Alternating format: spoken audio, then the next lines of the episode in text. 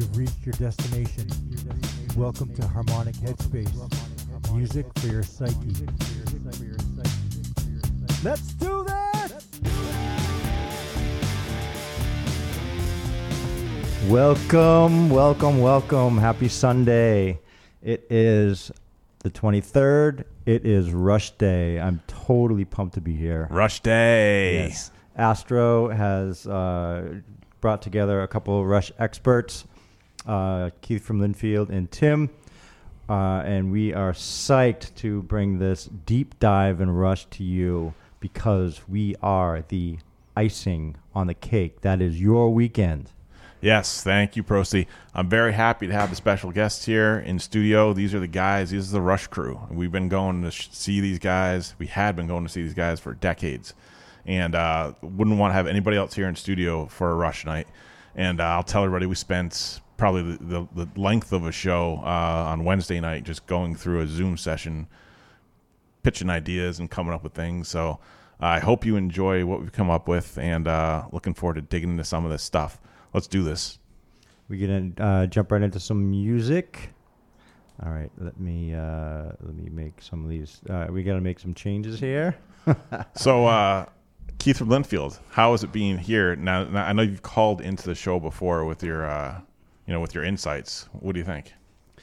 I would just like to extend my thanks for allowing me, a Rush fan, to nerd out on Rush uh, tonight. I um, been really looking forward to it. There isn't any band that I feel more comfortable talking about than Rush. We- Nice. It's been since 1991, 92, I think, when I got my first Rush album. Was Presto. Because I saw the video for Show Don't Tell on MTV and I liked it. Yeah, it was pretty good. That was my entry point as well. How about you, Tim? Uh, my entry point was hearing Working Man about halfway through the song on radio, just a radio station down near Philly, and I didn't know what it was. And I was in high school. I was like, wow, that's, that's pretty damn good. And then I found out it was Working Man, and then my brother had Chronicles, which was the the entry point for most for a lot of Rush fans back in the early '90s. Chronicles. Yep. I don't even think you can buy that. I don't even think it exis- exists anymore. But uh, Well, if CDs don't exist anymore, then that but I don't even think that's even on Spotify or, or anything. But uh, that that compilation got me going. And That was, yeah. And then in college, I met a few folks who got me like into the deep stuff, and that's where my entry point started, really. And then I met you two. Chronicles had didn't that have the live version of Bangkok on it? It, it had the live version of. Bangkok and the live version of Mystic Rhythms too. That Yep. was that was chopped off the CD because they didn't have uh, room to have it on the CD. So that was like a extra special treat to That's have on. Chronicles. Of course, if you have it on vinyl, then you have it. And I would imagine they probably had it on cassette too. Cassette always held a little bit more. All right, let's kick this off. Let's some music.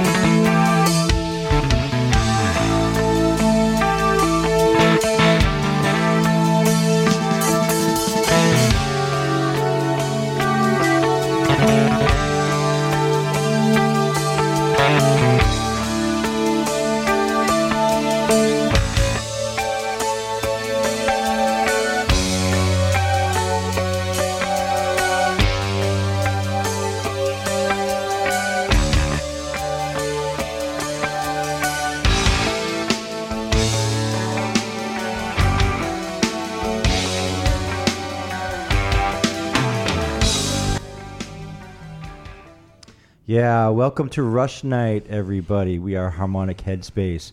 That was Red Barchetta. Before that, we heard Force 10, and we started off with Big Money.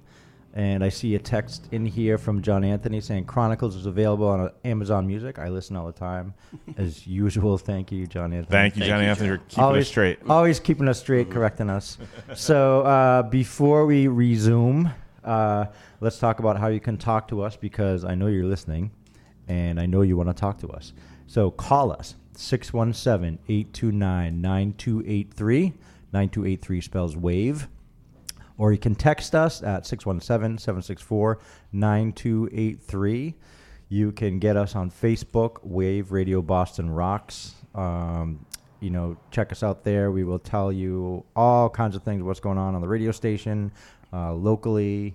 Um, and uh, also wanted to thank Big Ben uh, for coming in last week. That Big fun- Ben. That was a- great. That was a great show. I mean, he's awesome. And you know what we what we uh, are both kicking ourselves in the ass for Really bad.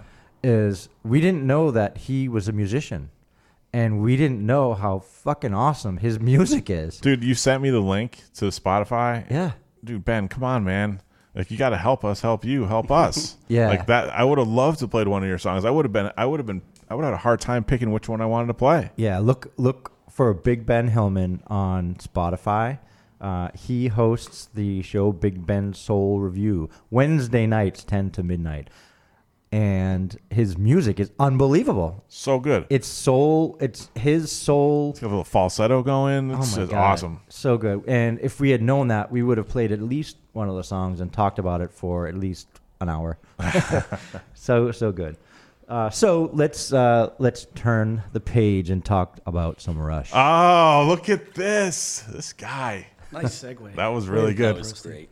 So yeah, I mean that was uh you know we had Red Barchetta coming uh coming out here, and uh, I think that's probably a Rush fans fi- Rush fans Rush fans kind of favorite song. That, you know, That's my song right there. I, for me, Red Barchetta's that song where, you know, if an alien came down from space and you had one song to describe what Rush is, I'm picking Red Barchetta, and I'll tell you why.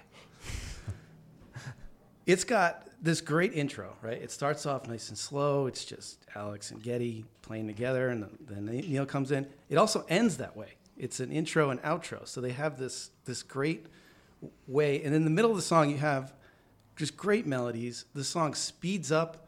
It's a it's a story about a, a, a kid who gets a who, who, whose uncle lets him use this car. It's awesome car. And as the song, song speeds up, you actually feel the wind run, running through your hair. Now, for those of you at home, I used to have hair. I am bald, but I know what that feels like. And in, in that I song, they're- recall that as they're well. taking this drive, and it's Yeah. it, it just the song just does that for me. It transports me right into that kid's life every time I hear it, and it's I just love it. Well it's that it's it's like you said it's an it's an encompass song. It's got that intro outro, and in the middle it's almost like a campfire tale that like you're just thrown down in the middle of, and it's so descriptive and it's just such a fun song and so technically uh, genius, really. It's literally one of the best driving songs. So if you're actually driving your car while listening to Red Barchetta, it's impossible to go with the speed limit during the middle section of that song. Yep. It's is is absolutely Barchetta a kind of car? Ferrari. Oh, okay, nice. You know, of course, it's got to be red. I mean, Yeah, yeah, yeah. I'm sure they made other colors, but I mean, listen, I didn't know that either. When I heard the song, I'm like, Red Bar. Okay, it must be a cool car. I have to look Yeah. it up. I'm but like, it is was the like '90s. How do you look something up? Like, yeah, you right. so, what album is that on? Is that an old one? well, it's on Moving Pictures. Oh, Uh, that's what so- Tom Sawyer's on. It is, and it's it's funny because like uh, we talked about like what we are gonna you know focus on and songs we're gonna play, and you know we are talking about you know what are your favorite Rush? What's your favorite Rush album? Really, as Rush fans, and as Rush fans, you don't want to just say, oh well, it's it's their most popular album because that's kind of a cop out, but uh, it kind of is true. Like it's it's it's a perfect album. Like there's Yeah. seven perfect songs, and it's their best album. It doesn't matter how many times you hear it; it's always a fresh, you know, fantastic listen whenever you hear it. It is the right answer. Yeah, yeah. Yeah. I mean, a only masterpiece. one answer. A masterpiece is a masterpiece. Right. T- Timmy or I do, are not here to have some steaming hot take on what other Rush album is better than Moving Pictures. It doesn't exist. No. We're not going to do It that. It doesn't to you. exist. They have other great albums, but none of them are as good as Moving Pictures. Nice. Correct. Uh, and we actually had to pare down. Our initial list for today had four of the seven, and uh, we're, that's that's just too much representation. Yeah. Yeah. So unfortunately, you're not going to hear some of the ones that you probably hear all the time on the radio. Yeah, yeah. I, I think you guys are doing what we did for the Pearl Jam show. I mean, there was so much to talk about. There's so many great songs, and and cutting one of them, it cuts out like your left arm. Yes. And it's like Yeah. shit. How could I not talk about Right, this? Well, I don't exactly. have time. You know. Yeah, we, we are probably going to go long here tonight, Yeah. just letting everybody know. So I, I know at the end of a, a lot of the shows, what we do is, uh, you know, other other shows do like thank yous and apologies. We do like we do a shout out to what we forgot or a shout out to what we didn't have time to talk about. So at the end, we can do that and have, have a shout out to all the songs or things that we didn't we didn't deep dive into, but they need a mention for something. You know what I mean? Yep, exactly. Uh, and a couple other songs here. These two are, are extra special, and I wanted them at the beginning of the show because, uh, you know, Keith and I, you know, we grew up together in the same town in Connecticut, and uh, we saw our first Rush concert. Was it ninety one or ninety two? March 14th, 1992. Okay, and uh, it was at the New Haven Coliseum in Connecticut, and uh, Primus opened for Rush. Now talk about uh, a sixteen-year-old uh, boy's dream come true concert. I believe it was the first, or I think the second concert I ever attended at unchaperoned. I think I, I think we saw the Allman Brothers at the uh, at the same New Haven Coliseum uh, earlier in the year, but then I think Rush was like at my fifth concert overall, and they opened with Force Ten, and uh, it was just it was incredible. It was like one of the experiences I'll never forget.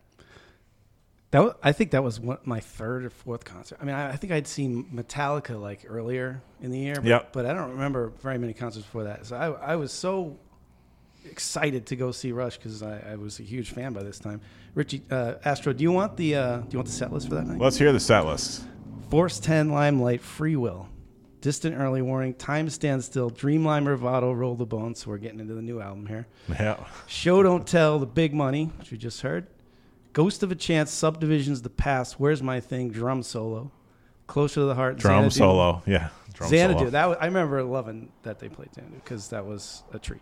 Superconductor, Tom Sawyer, Spirit of Radio, and then some medley, which uh, I mean, it's I, I don't I'm a big anti medley guy. Yeah, we you- hate you- medleys. You bands out there listening, So- like don't do the medley. Just play the song. Just Yeah. play, yeah, pick, pick Yeah. one or two Yeah, songs. Don't play a medley of five. That's, you leave they, us all hanging. You They know? that, that Metallica show you mentioned. I was with you at that show. They they screwed us at that show too. I they, know. they did a big oh well, injustice for all the songs are just too long, so we're just gonna play like two and a half minutes of all the songs. We're like, what the hell Oh, is that, that man? sucks. Richie, uh, sorry, I keep doing that. Astro. I've also got the uh, Primus set list. Would you like to hear? it? Oh yes, this is the treat. I Yeah. wasn't aware of this. Toys go winding down. Pudding time. Here come the bastards. Is it luck? Seas of cheese. Eleven. Tommy the cat. Jerry's a race car driver. Yeah. So pork soda hadn't come out yet. This no, was pork the soda cheese wasn't tour, even out. like, that was a uh, cheese tour. Not many frizzle fry on that. I do, well. I, I remember the tease. Uh, he came out and Les came out with uh, stand up bass and his bow, and he started playing Master of Puppets. Yeah, I was um, trying which to was think of what kind of a mind blowing uh, at the time as well. I wasn't sure if the band was actually going to play it or not. I'd never seen Primus before, but I certainly recognize that. I think if I was ever in, in a place where Les Claypool and Geddy Lee were both playing like within an hour, I would melt Yeah. into a puddle. It's it- unbelievable, right? I mean, And normally you'd think they would like come on stage and play together and be one of those moments, but Rush Yeah. is not that. well, no, I mean, no, it's no. fun. All biz. It's funny that you mentioned that because the three of us are actually going. We have tickets. We've had tickets for a very long time. We're going to see Primus this summer. They're doing uh, what, what's the name of the tour? Um, I forget. wh- wh- uh, what the name of the tour? They're they're playing Rush's "A Farewell to Kings," the album in its entirety. Whoa. That that's the tour. Yep. I got Uh, it. so I- that's uh, very well timed for this I, I conversation. need a miracle. Um, yeah, so you know, those were some songs that you know were early on for us, seeing seeing the band live, and uh, yeah, I mean, let's get into some more, a little more obscure tunes. We'd like to continue with uh, songs from various albums, but right now we'd like to do something from Grace Under Pressure. This is The Enemy Within.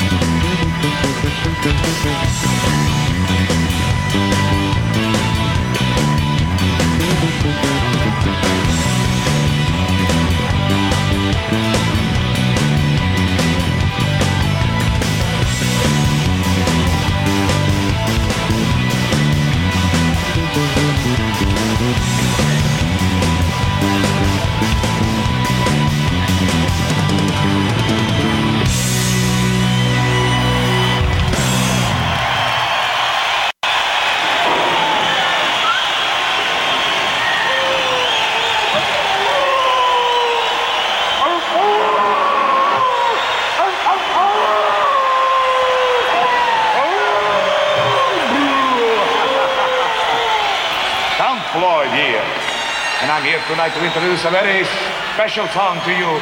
It's a scary song, one of the scariest I've ever heard. Even the title scares me. It's called The Weapon. And I'm telling you, you can't enjoy this song unless you've got your 3D glasses. That's right. Because if you don't have your 3D glasses, you'll only be seeing this thing in one half D. So be sure you put them on. Otherwise, you can't enjoy those scary effects. They'll, they'll, they'll whip right out at you, believe me. And the music. Oh, listen to that synthesizer. And see those drums. Oh, ooh. Look at that guy dancing. He's scary too. Ooh. Why don't you just put on your 3D glasses now and get ready to have the hands stared right off of your legs or wherever you wear them. The weapon.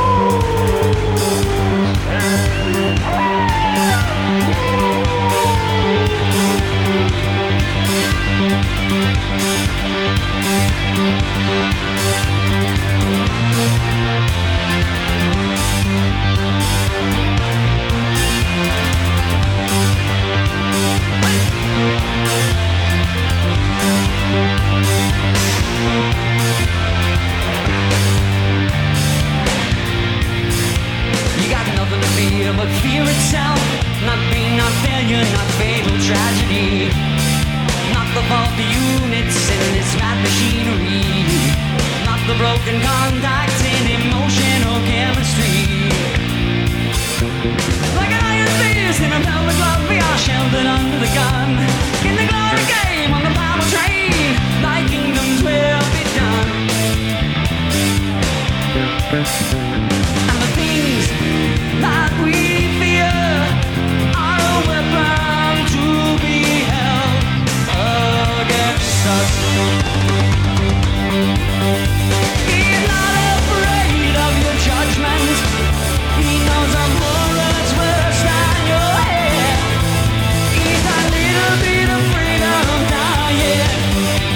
lot more afraid of your lying.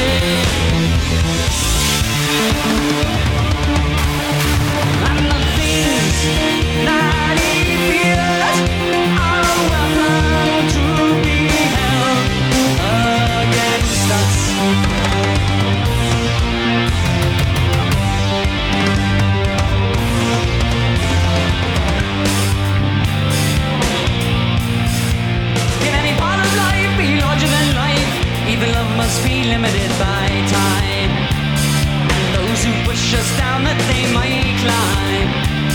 Is any killer worth more than?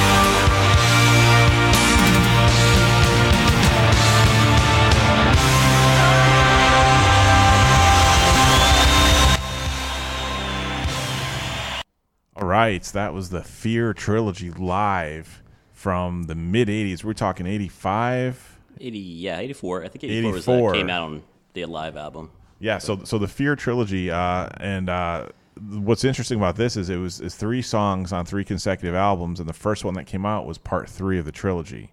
It's clever. It's kinda, clever. kind of like Star and then the second one was part two, and the last one was part one. And this was them performing all three of them live in the actual order. So one, two, three. That's correct. Yeah, and uh, you know, according to to Neil, you know Neil Peart, who wrote the songs, they dealt with the concept of fear in three ways. And the enemy within, which is the first song you heard, is about fear, kind of how fear works inside us. Uh, the second one, the weapon, is about how fear is used against us, and uh, the witch hunt is about how fear feeds the mob mentality. And if you listen to the lyrics and read the lyrics now, they're pretty apropos to today's world. They they hold up pretty nicely Pressing today, and 35 years later, whatever it is. That is 30 awesome. years. Yeah. Even more so now, I think probably. That's really cool. And uh, on that, you know, they played in as Rich said or Astro said, and they played in in the in the correct order, I guess. Um, and that album, the Grace Under Pressure live album, in my opinion, is their most underrated live album. They have a ton of live albums, but if you listen to it in its entirety, it's probably the one live album where the performances they actually play them faster than what's on the album. Like in most cases, Rush plays pretty fast, so when you actually hear it live, they usually play it slightly slower. But that's the one album where you listen to it, you can just hear it on an enemy within. It's just breakneck pace. Well, it's the and '80s. Everything was a little faster in the '80s, right? And if you like your rush fast and tight like I do, it's it's about as good as it gets. That's crazy. they didn't play the the beats per minute that was on the on the uh, album cut. I know, sh- shocking, especially in the '80s. Yeah, yeah. Um, and that it's one of those things where I would recommend if you haven't really watched it, you can watch it on uh, YouTube, the whole thing. It's in they have a great uh, version of it as far as high def quality and sound quality. Unfortunately, Geddy and Alex's wardrobe choices are not Well, too it- good. It, it was '84. I mean, Yeah, Uh, Alex, mullets, Alex. Alex kind of looked like he could have been in Flock of Seagulls. Like you know, Geddy was going to like a corporate meeting with like shoulder pad shoulder pads, I know- jacket. And Uh, and when were Canadian. mullets ever cool? oh, exactly. You know, like It's Canadian style, I man. mean, uh, don't don't knock it. but but playing wise, they were top of their game. Geddy's voice sounds great on that, and the mix is is really good. Um, I I think Enemy Within. I think for all three of us here is definitely top top ten, at Oh, least yeah. all time. that's the one we all wanted them to play at the uh, at the end of their career there, where you know there would be all these polls. What song do you want to hear? And that was always up there, right? Oh, Um, if, if any Rush fan says they like Enemy Within, you know that they're like a legit Rush fan. And and that version that you heard, the outro on that song, Geddy Geddy's playing, is just absolutely ludicrous. Um, the Weapon, uh, that song, the next song that you heard, that's a really dark and serious song. But if you heard the intro there, that live version, uh, Joe Flaherty from uh, SCTV, he was on SCTV, he was also the dad in Freaks and Geeks. He- Yeah. he does that little talking intro as a vampire. He's dressed up as a vampire. Um, it's just really funny, and uh, they have a. I think Rush one of the best characteristics characteristics that I remember them having was they just brought humor and levity even to like the darkest, you know, most serious songs that they had. They just found a way of not taking themselves too seriously, which I think was. You know, especially in their live performances, those things were just hilarious. Well, and the production value that they'd put into the, the videos that they'd make just for you know in between the shows or after, and like you know Geddy would you know put the washing machines or like the the rotisseries back there instead of amps. they didn't take themselves too seriously. And if you've seen all the documentaries, you, you know that they're friends. They're, Mm-hmm. Oh, they're friends for a long time. And if you know to stay together that long as a band and not you know implode for this reason or that reason, you have to have some something that keeps you together, and that could be their humor. You know, like that's. The, the, the joke they played on all of us, like why do they have rotisserie chickens behind them? We're wondering. they don't have to tell us. Yeah. We just have you know. yeah, Canadian sense of humor. yeah, exactly. well, the funny thing is, you mentioned how you know this is a really underrated and, and great live album. Uh, you know, they were very formulaic uh, in so many different aspects, and one of those was the the release of live albums. You know, early on in their career, they would have a specific formula where they'd release like three studio albums and then a live album, and then three studio albums and a live album that had songs that weren't on the last live album for the most part, a lot of new stuff. Then they do it again and they do it again, um, and then you know like every other band, as you get further on in years, suddenly you get a live album for every single tour, some archival releases, and it's it's not the same as it was. No, but they you know. gave back so much to their fans. I mean, part of the reason we're sitting here, right, is they they started in 1974 and they basically toured until Neil Mm-hmm. died. I mean, they, they they gave us live shows all the time, and and and in these live albums, which, you know, before the, I don't know when. Live albums used to mean a little bit more. I think Right. in the, That- in the I guess 80s that and was my 90s, point. like, Right. You know, For sure. yeah, you you you treated that as in their next album. Right. You know, not not so much anymore. Um, but yeah, they just they gave back to their fans a lot. We, and and you know that's what what I think their fans appreciate. And um, it's too bad it's over. yeah, well, the times were good, and uh, we certainly saw a lot of great stuff. Absolutely. So uh, I'm reading here. Geddy Lee joined the band in nine. Uh, wait, what year did Geddy Lee join Rush? what year? I mean, let's say I gave it away. I said Let's 19. go with the, go with- 69, I think. Sixty-nine, I think so. Then he got fired from the band. he actually got fired by their manager. he did. Yeah. What's his name? Uh, the manager. Name is escaping me at the moment. Um, but he fired him, and then they brought. You know, he came back, but uh, he was Jo- fired before they brought in at some point for like a week or a day or something like He, that. he joined in 1968. uh, 68. yeah, uh, and replacing the original bassist, Jeff Jones. Jeff Jones. Well, they weren't called Rush then. I mean, that, Yeah, they weren't. no, Okay. I don't think so. Okay. Uh, it doesn't say here that they, they had a different name at the time, but Um, I would like to know what their name was with that first band and see if they ever put anything out. That would be kind of cool to hear. Yeah. Yeah. Uh, another thing that I'm reading here about Geddy Lee, uh, he influenced bands, uh, bass players like Cliff Burton of Metallica, Steve Harris of Iron Maiden, Mm-hmm. um, John Myung of Neen, Th- uh, Dream Dream, Theater. Theater, Les Claypool, Who? Uh, yeah, and uh, Tim Commerford of R- Rage Against the Machine and Audioslave. So yeah, he was a pretty influential bass yeah. player. Hall of Famer too. This guy. this is like this is not uh, pop. I This mean- is heavy metal. Hey, Prosty, you're a bass player. I Yeah. mean, are you influenced by? Um, yeah, I, I would say yeah because uh, I, I'm influenced by the way, um, not his style, but the way his bass is the melody of the song. Quite often, right? We were talking about this earlier, where um, if you uh, if you're a bass player, you start to hear what bass is, is doing in the song more often than if you're not. And there's some bands, some bass players who just play a bass line, right? uh, Geddy Lee does not play bass lines. He plays the song, and the rest of the song emerges around it. And Alex Lifeson plays intertwined notes with Geddy Lee's bass, right? So that, and and that's what I. That's how they write songs. And- it's it's Yeah. Alex and Geddy that write them, and then Neil just comes in and goes, "Okay, I like what you're doing here. Uh, this is what I'm going to do." And, Yeah. and then he you know Yeah. dresses it up. and of course brings the lyrics too. yeah, right. And writes the song that Geddy's eventually going to sing. So I guess I'm I'm assuming I don't know if this was covered in the documentary, but I'm assuming he, like hums a tune or something. I don't even know how how that would work. I mean, He actually whistles and he snaps his fingers. I read a book by um, uh, uh, what's his name from uh, Talking Heads, uh, David Byrne. Dave Byrne, um, and he talked about how he writes the vocals for songs, and so they uh, like uh, like Rush and like Tool does, where they have the the music, they they write the guitar and bass part together, and they get that part done. Uh, what uh, what Dave does is he sings or hums nonsense words to the tune that he wants to sing it.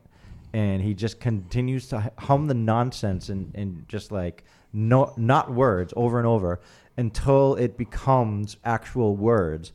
And then he stretches the words into sentences that mean something. It's okay, now this is what the song is going to mean. Wow. And then it makes its way into an actual song about something that rhymes. But it starts with nonsensical hums. Hmm. So maybe that's how maybe that's how they do it. But uh, yeah, everyone's process is different. I, I know that the drum takes are, are it's one take, right? In every song, is that is that real? Am I, am I talking? Not every time, but there's No. definitely been times where it's been one take. I always wonder that if, do bands do one take for their, you know? It depends how good that take is. Yeah, I guess. you mean in the studio? yeah, they just do it over and over again in pieces, or is it like? I think it Yeah. depends. You use different styles. Yeah, I, I would if say it's hemispheres, Most, most it wasn't one take. yeah. no, most most bands do it hundreds of times, but you hear the stories of the ones who come in and you know we only did, did this in one take.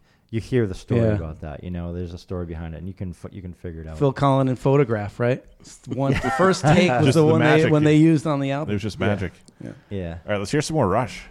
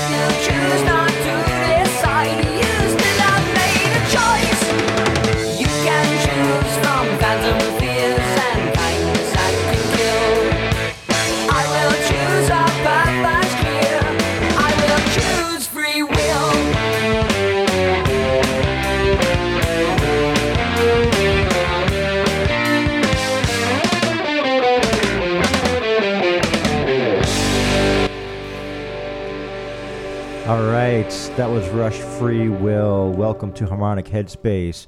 Here with Tim, Keith from Linfield, and my superhero Astro. Yo, so uh, we got a rush night going here, and I'm having a lot of fun. I hope you guys are too. Um, you know, talking about a lot of different things. Uh, you know, we can get into Geddy's voice at some point and how it's uh, an irritant to uh, a lot of people. Top turn off.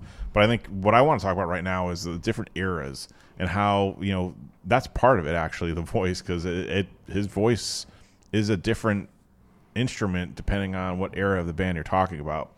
And I think these last three songs were a good indicator of the different eras that we were seeing. We, jumped in there initially with an anthem, which is the oldest song that we're playing tonight. It's from '75, from their uh, their first album with Neil, um, "Fly by Night," uh, first song on that album actually. And uh, you know, just going and, and jumping and, and you know, hard rocking, fast. Um, Geddy's really high voice. It's like he's trying to get as high as he possibly Yeah, can, right. too. Like he's really and going. he was for in it. his And early it- it- twenties. Of course, yeah. he was. He probably thought that that was, you know, oh, I, gotta, I gotta scream like, uh, you know, Robert Plant or something. But it, it, it's You're probably not that far off, honestly. I yeah. mean, he sounds a lot like Plant on Anthem. Yeah, yeah. But uh, you know, th- that's so went from from that, and it was sort of an abrupt jump to a song that I thought fit really well next to Anthem from decades later. Far Cry, which is a song from their second to last album. Again, the first song, Rush, and that's another thing I wanted to talk about. Rush always seems to have a very, very strong, memorable opening song on their albums. I was going through the songs we put together, and like, you know, and uh, you know, thirty something percent of the songs were first tracks on the albums. Yep. Um, and uh, so those were two in a row right there. But Far Cry was uh, one of the songs that like I never thought I'd hear a song like that again from Rush when the 21st century came around, and it just it hit and it really worked. There are some Rush songs that are better live than than in the uh, on the album, and Far Cry to me is one of those. Whenever they played it live, it just it took it. It was another went to a whole nother level. It just chugs along, and, and I love awesome. the studio version. I, Yeah. mean, I really oh yeah, love it. but, live, it's just I'll- stellar. I'll even take it a step further. I didn't know they would have another album like Snakes and Arrows. Right. Uh, when that when that song came out, I was like, oh my god, what a nice nice open, strong open. But you know, Test for Echo had a strong open.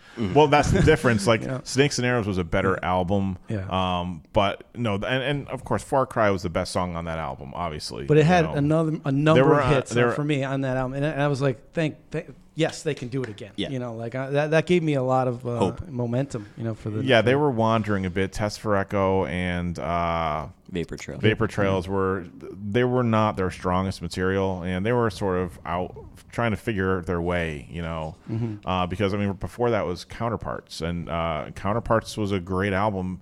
It was the one album of theirs that came out while we were in college, and it was a hard right turn from uh, Roll the Bones because it was like it was almost a, a grunge album Yeah, of and theirs. I mean, they- Presto and Hold Your Fire. I mean, those albums. No, I know, but I'm saying, had right. been overproduced. Really, I mean, right? I mean, Well, they've been they were teetering in overproduction pretty deep into the 80s too. So, uh, but this was their first like suddenly the synthesizers weren't gone, but they were uh, very deep into the back seat, and Alex's guitar was back and crunchy, and they were writing the, those more.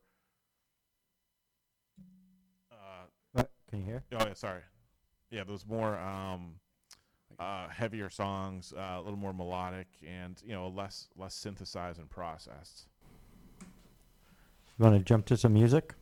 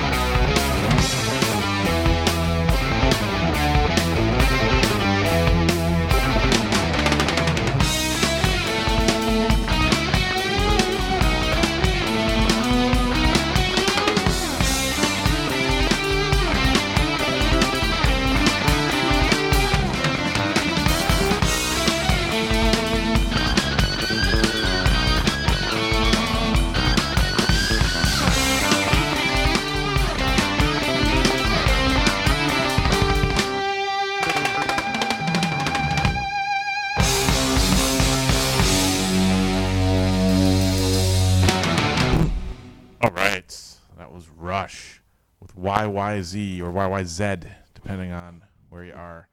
Uh, the call letters for the Toronto uh, International Airport.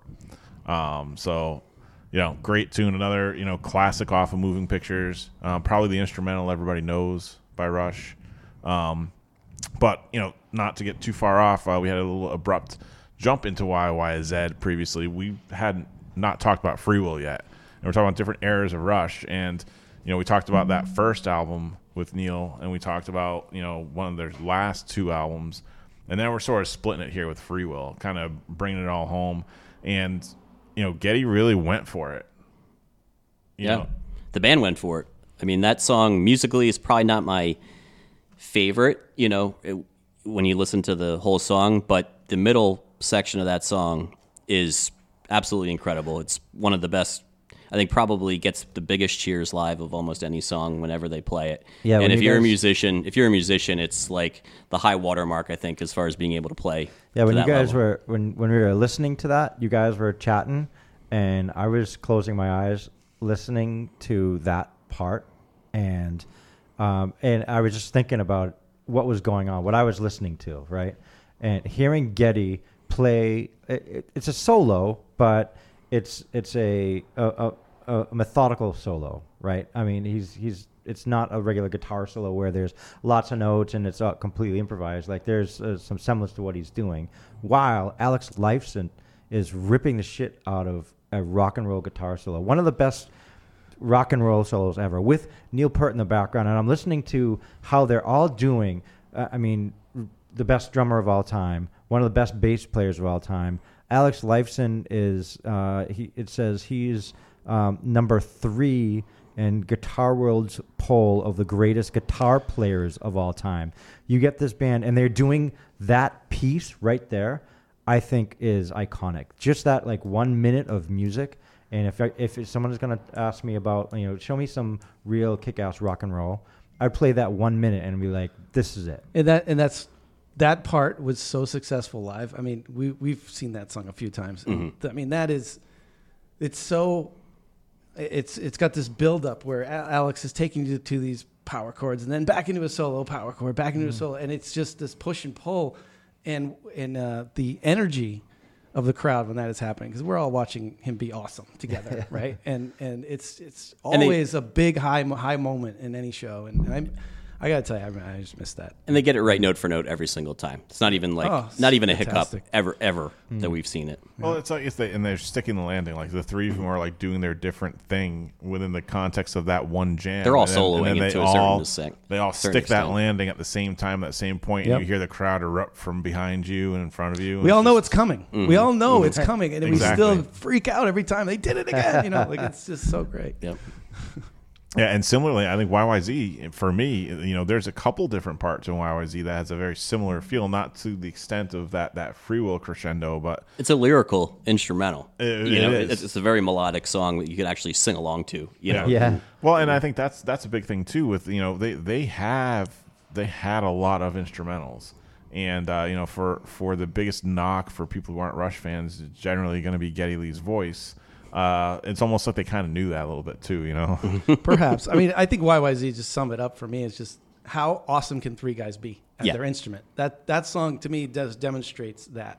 It's just they're a musician's band, and any musician Yeah. wants to learn that song, Yeah. whether they can or they can't. They're going to try to do it. Well- if they can do it, guess what? They're going to be able to play pretty much anything else. Except La Villa Strangiato. Yeah. They probably won't be able to play that. And we're not going to play that tonight either because that's just too long. But that's probably, you know, I've always thought that YYZ was sort of like the, the, the, distillation of La Villa into down to a shorter, more concise, but equally challenging and, and technically rewarding song. a question. Yeah, and if you ever uh, want to dive down a kind of pretty funny rabbit hole, I would go to YouTube, and if you can just type in uh, YYZ reaction videos, and you'll just.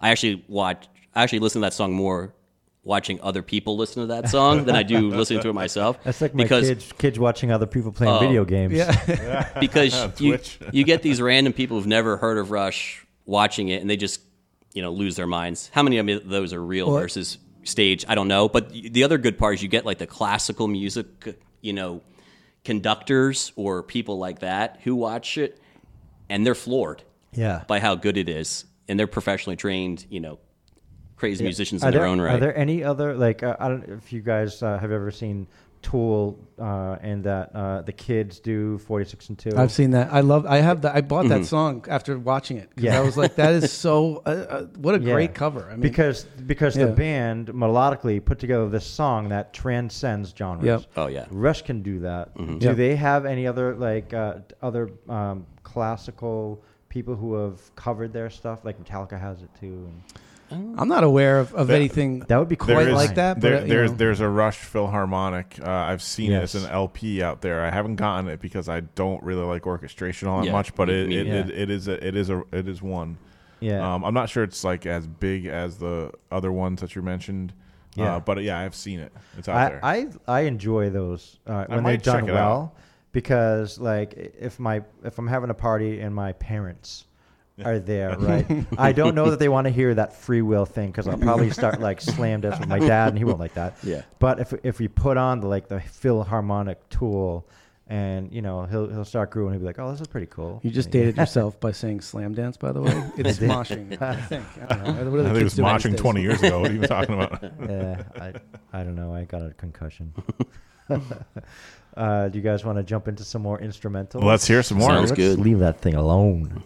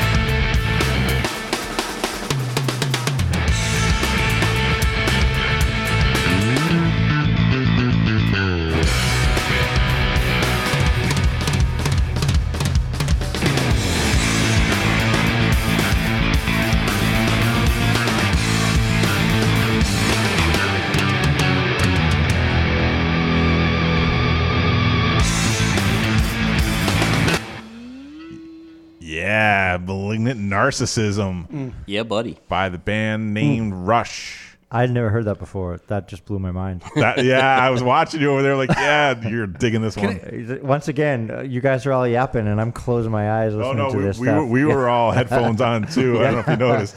Listen, Wow. I'm, I'm, I'm, I'm 100% serious about this. Is how I think. This is how I think about things. Just a quick aside.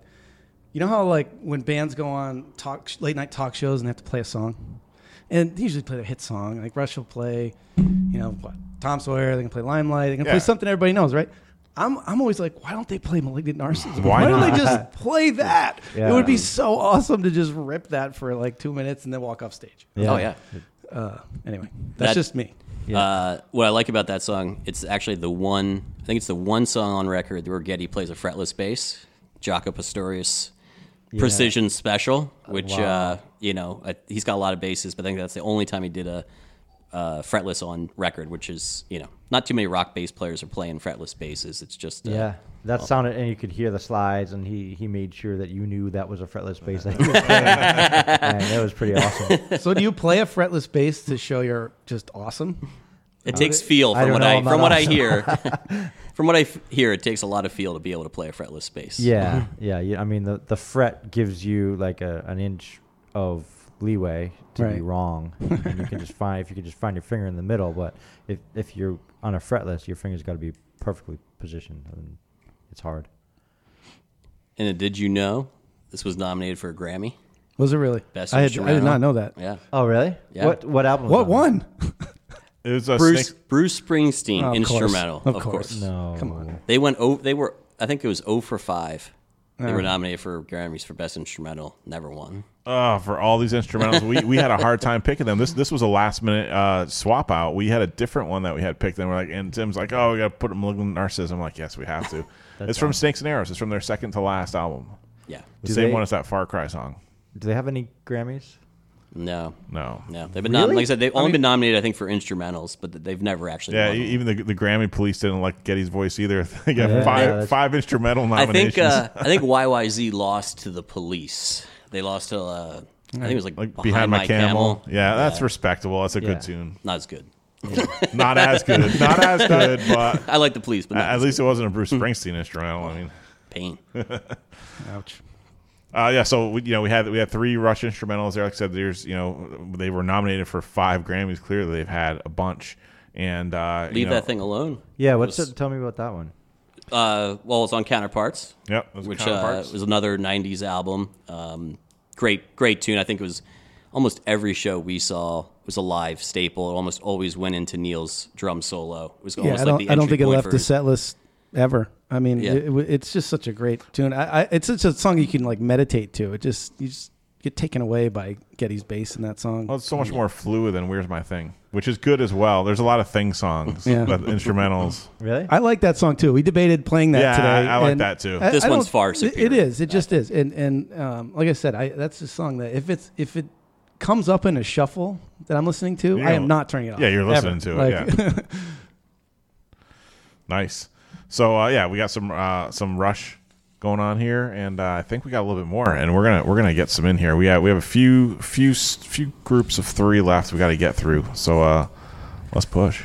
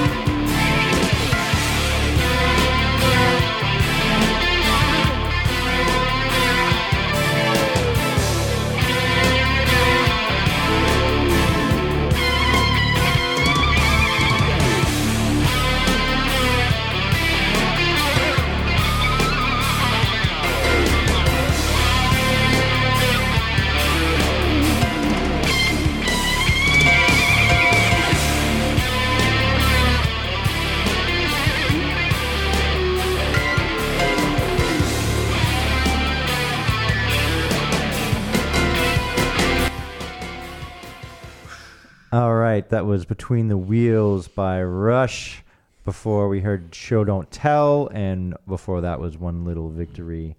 We are Harmonic Headspace. This is Rush Night. We have Tim, we have Keith from Lynnfield, and we have Astro. Uh, I just wanted to say one quick thing about uh, about what we're doing tonight, and and uh, we're deep diving on Rush, right? We're playing songs that most people, uh, if you're not a Rush fan, not might not know. Like you, you know Tom Sawyer, um, you know Spirit of the Radio, but we're not playing that, right? And I was thinking, there's like two kinds of people in the world. There are the people who love music, right? And there are people who love bands, right? So it could be both, but I think the music industry industry has kind of formed around people who love music because there's way more people who just who love music that don't really deep dive into bands like we do, right? Um, so the music industry has like formed everything around, you know, uh, I'm not going to put in Rush when they deserve to be into the Rock and Roll Hall of Fame because you know they they just don't follow that music verse chorus verse um, thing. You know, they just don't they don't fit into that, so they're kind of pushed out. But what harmonic headspace is is for people who love bands, right? That's why we do this. That's why we do the deep dive on Rush and Pearl Jam, and we talk about specific genres, and um, we do these deep dives because we're for the people who love bands, and there are a lot of us out there, and we love to geek out, and and I think that's this is the epitome of what harmonic headspace is, and why I love to do it. I, I like to add something to that. Blah blah blah blah blah blah. Yeah, you want to talk about Rush? Go for it. No, I'm joking. Uh, the, the reason I did that is uh, to your point about them not being uh, respected and, and, and put in the Rock and Roll Hall of Fame. Uh, the Hall of Fame until very recently was run by Jan Wenner, basically the uh, the head of Rolling Stone, and uh, he never really liked Rush, and he, he, you know he didn't like a lot of different bands that you know it, that's his prerogative. I mean, everybody has tastes, but uh, they never got any positive press throughout their career until probably what 2010.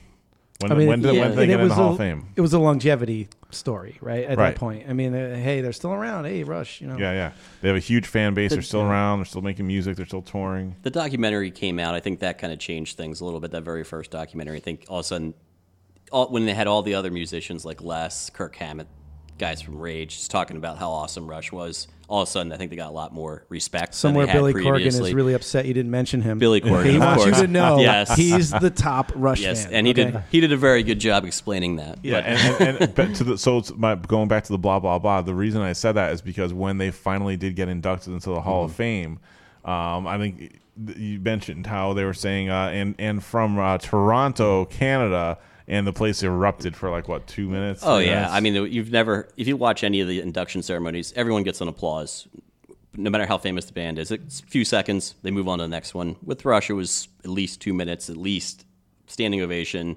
He had to wait. Then he announced the band. They did another, you know, Yeah. however long, and then uh, when they did their speech, and that's where this picks up again. Uh, Alex Lifeson had his acceptance speech. He walks up to the podium, and he goes on for I, I shit you not, probably two to three solid minutes mm-hmm. of an acceptance speech where he only said the word blah. Really? He went blah blah blah oh blah blah blah, and he like he got he had inflection and like he he, get, he got animated Well- in certain parts of the story, uh-huh. but he only said blah over and over again, and I thought it fit in so perfectly with what you were talking about.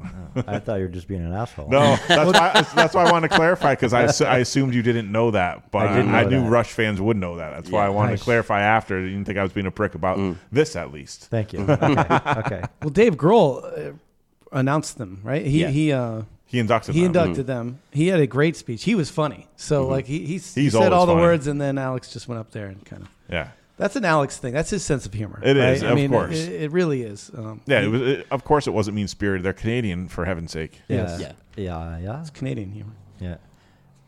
Who, who else uh, did a great uh, induction speech? It was um, uh, Nine Inch Nails. It was Trent Reznor, and same kind of thing happened when um, not Nine Inch Nails, but The Cure.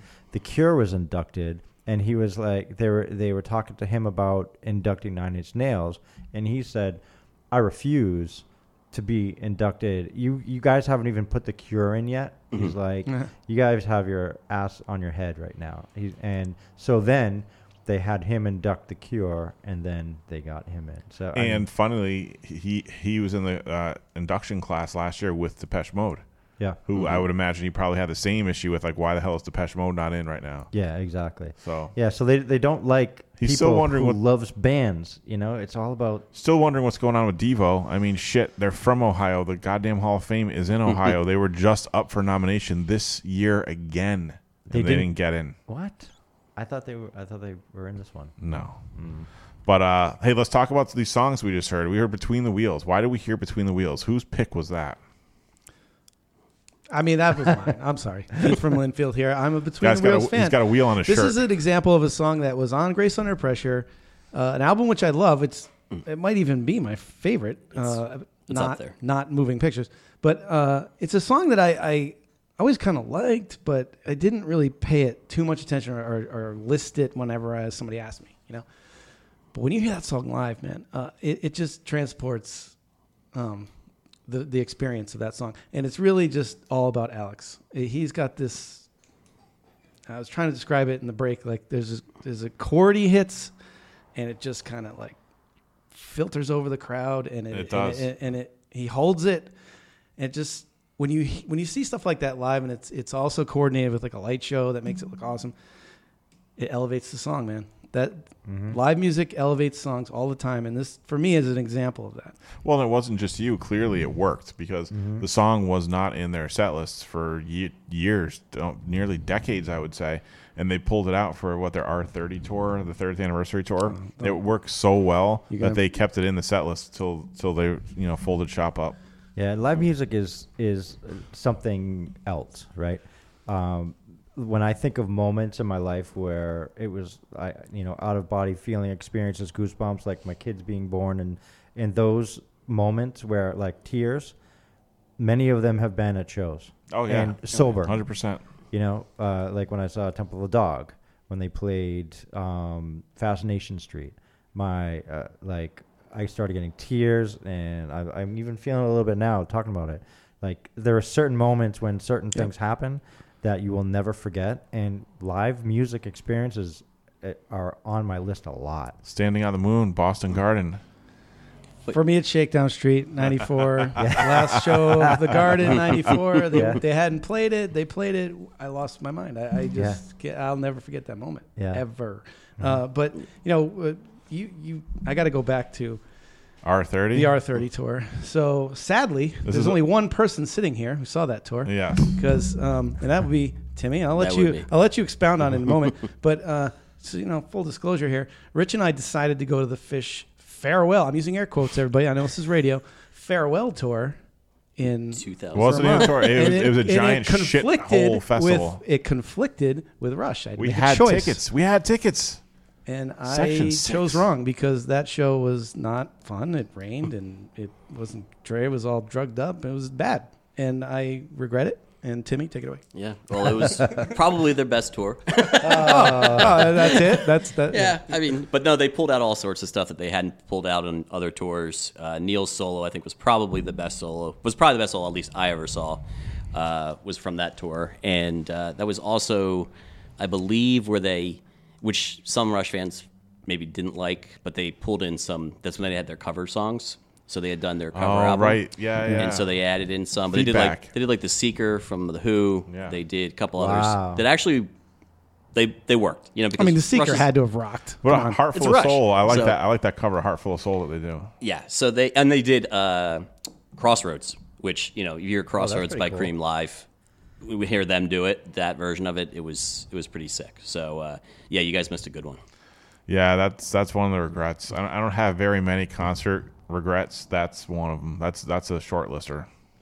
That's uh, I just want to pump in a, a cover that I heard that was played by Audioslave. I was there, man. Working Man. Their first time, their first tour. They Yes. came with something like a little club, right? Yeah, we did. Avalon or It was something. I, Avalon. I was there. I was with you. You were with us Yes. too. Yep. yeah, that was the first. Their the first Sweet. Audioslave Yep. show on the first tour, and they played Working Man. That I didn't was- get them until the uh, Centrum. I guess that's when they worked their way up to the Centrum. worked their way up. Yeah. I mean, them I remember not knowing any of the songs, and then they played "Working Man." I'm like, "Hey, I know that one." Yeah, that was good. Uh, do you want to jump into another bro- block? This is it. This is driving us home, right? This is our last set of three. Let's do this.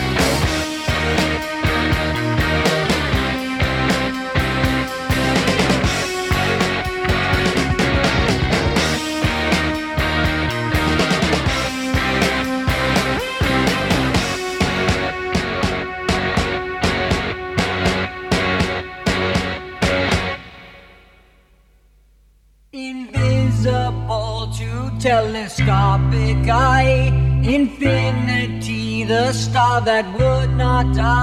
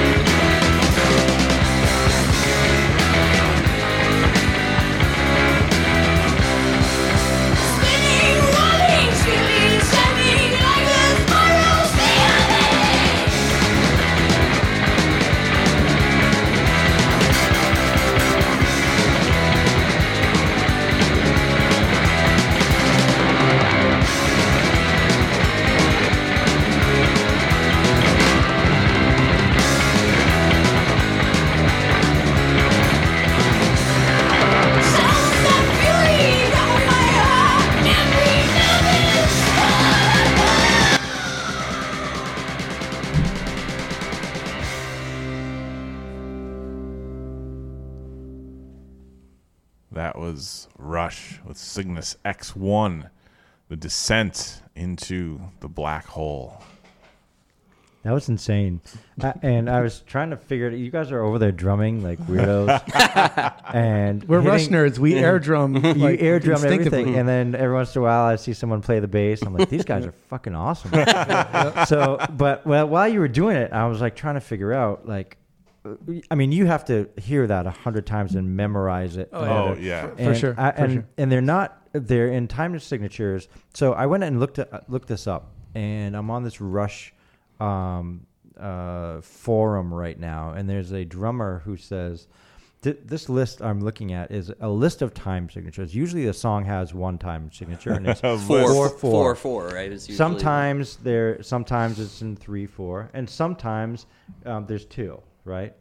This one says this drummer from the from the rush forum says okay so when the drums come in five four six four eleven eight four four three four seven eight.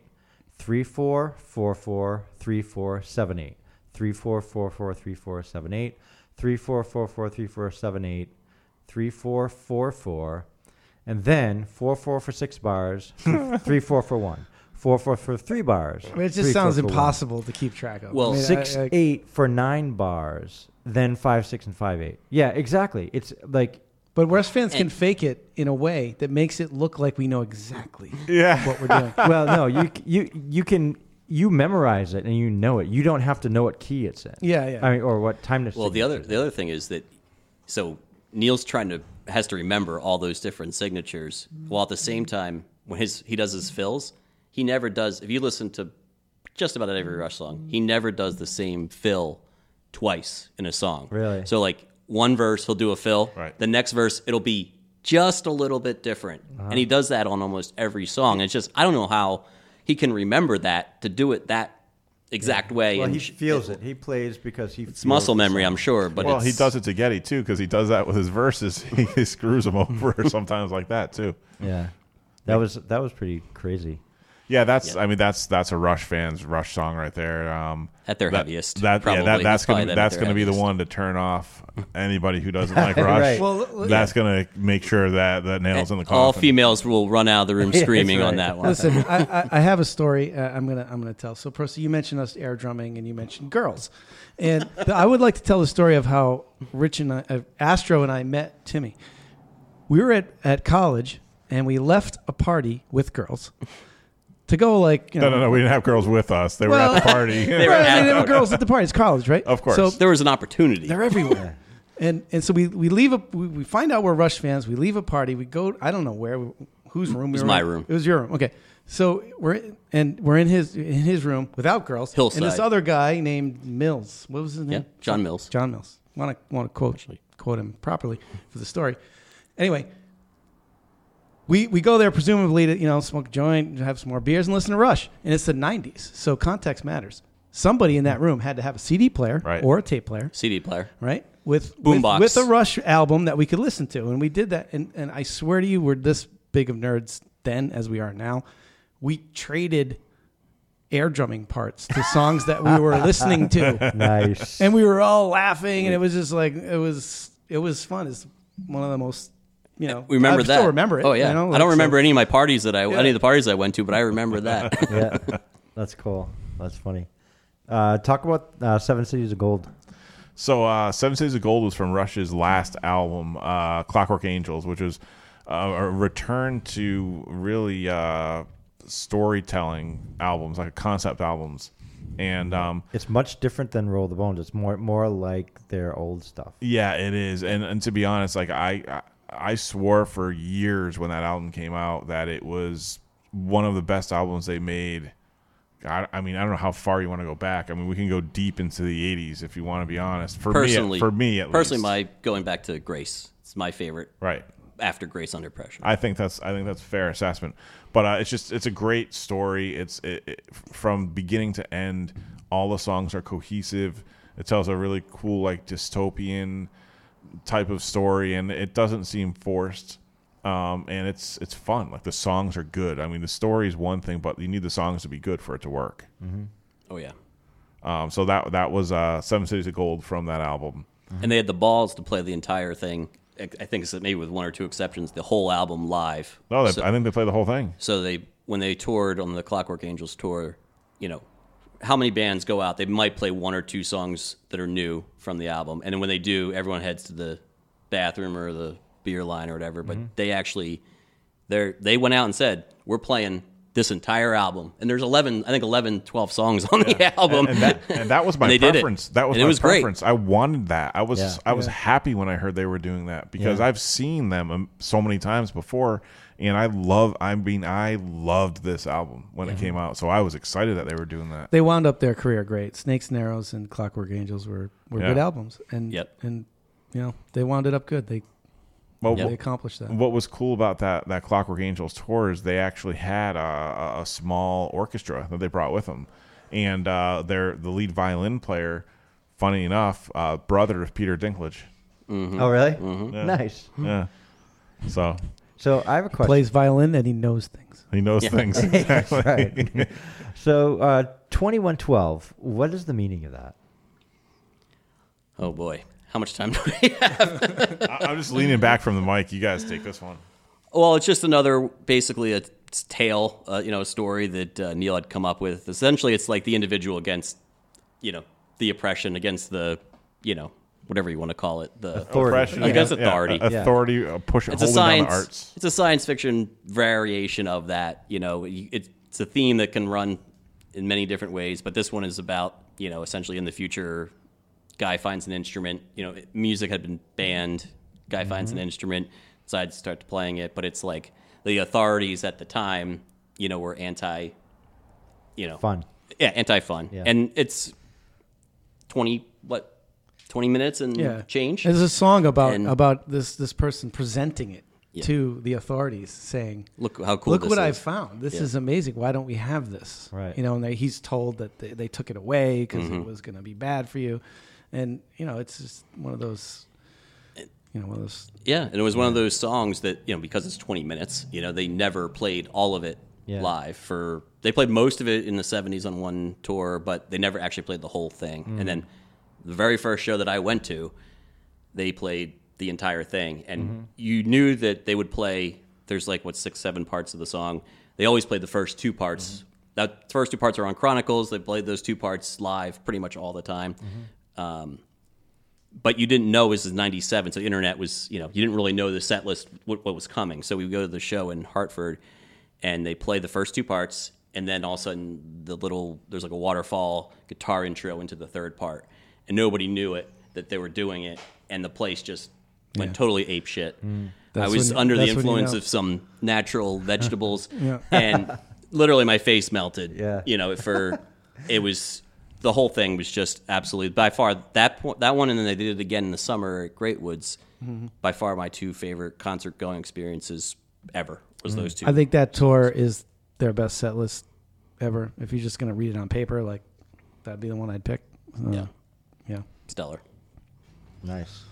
All right. So are we wrapping up? I think we're wrapping. Unless you guys have anything else you need to share, I don't think so I left it all on the floor, man. it's Nice. all on the floor. Thank you guys for coming in. you guys are Uh, great. Had a lot of fun tonight. I went over a bit, but I think you know we we successfully navigated our set list. We finally got to make our own Rush set we're list. just like Rush we go on way too long yeah, exactly. I'm smarter as usually I am after these things. So you guys are you guys are amazing. Thanks Good. for having us. now you have to start listening to some more Rush I will absolutely.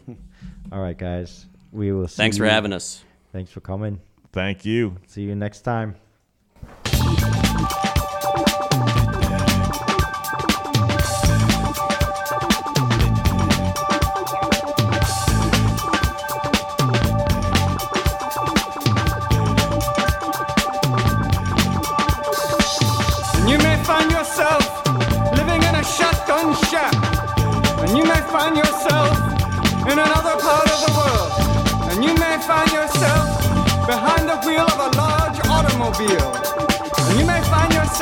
A beautiful house with a beautiful wife. And you may ask yourself,